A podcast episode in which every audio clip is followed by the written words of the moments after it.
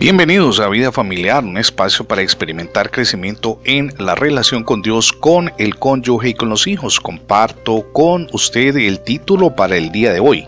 ¿Cómo anda su vida de fe? La fe es muy importante.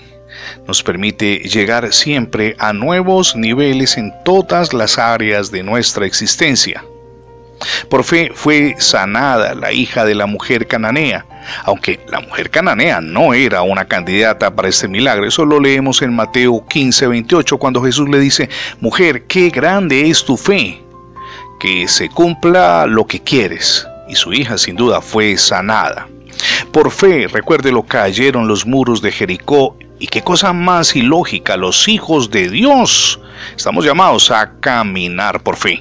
¿Lo hacemos así realmente? Este interrogante es importante que nos lo formulemos. ¿Qué registro hay en el cielo de cosas que hayamos obtenido por la fe? El paso que damos cada día es un acto de fe. Tres preguntas a las que solamente usted tiene la respuesta. Como hijos de Dios que somos, creemos de veras que Dios ha dicho en su palabra lo que leemos en el Salmo 22.6 referente a que somos poco, realmente muy poco, y sin embargo Dios en su infinita misericordia tiene en cuenta aquello que necesitamos y pedimos. O si nos damos cuenta, y eso es bueno que lo reflexionemos, de nuestra impotencia e insignificancia, creemos que es posible, que es la voluntad de Dios para nosotros que trillemos montañas. Sí, aunque nos encontremos en momentos difíciles, es algo que podemos hacer. Permítame leer aquí Isaías 41, versos del 14 al 16. No temas, gusano de Jacob, le dijo el Señor al profeta en la antigüedad. He aquí que yo te he puesto por trillo, trillo nuevo, lleno de dientes. Trillarás montes y los molerás, y collados reducirás a tamo las avantarás y los llevará el viento y los esparcirá el torbellino. Pero y aquí subraya Dios, tú te regocijarás en el Señor, te gloriarás en el Santo de Israel.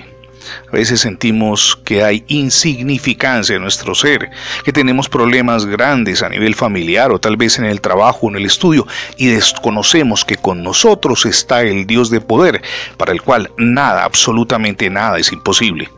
¿Y cómo es eso? ¿De que vamos entonces a trillar montañas? Probablemente es algo que en este instante usted se esté preguntando.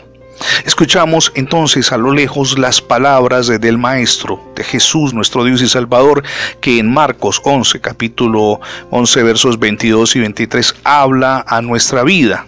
Les aseguro, dice Jesús, que si alguno le dice a este monte, quítate de ahí y tírate en el mar, creyendo, sin abrigar la menor duda de lo que dice, sucederá.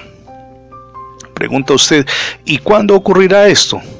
Y el Señor Jesús en el verso 24, que es inmediatamente posterior, responde de una manera poderosa, crean que ya han recibido todo lo que estén pidiendo en oración y lo obtendrán. Por eso, mi amigo y mi amiga, nosotros, usted y yo, tenemos nuestra plenitud en Cristo. ¿Por qué no se disfruta más ese poder de Dios en nuestra existencia? Sencillamente porque fallamos en confiar plenamente.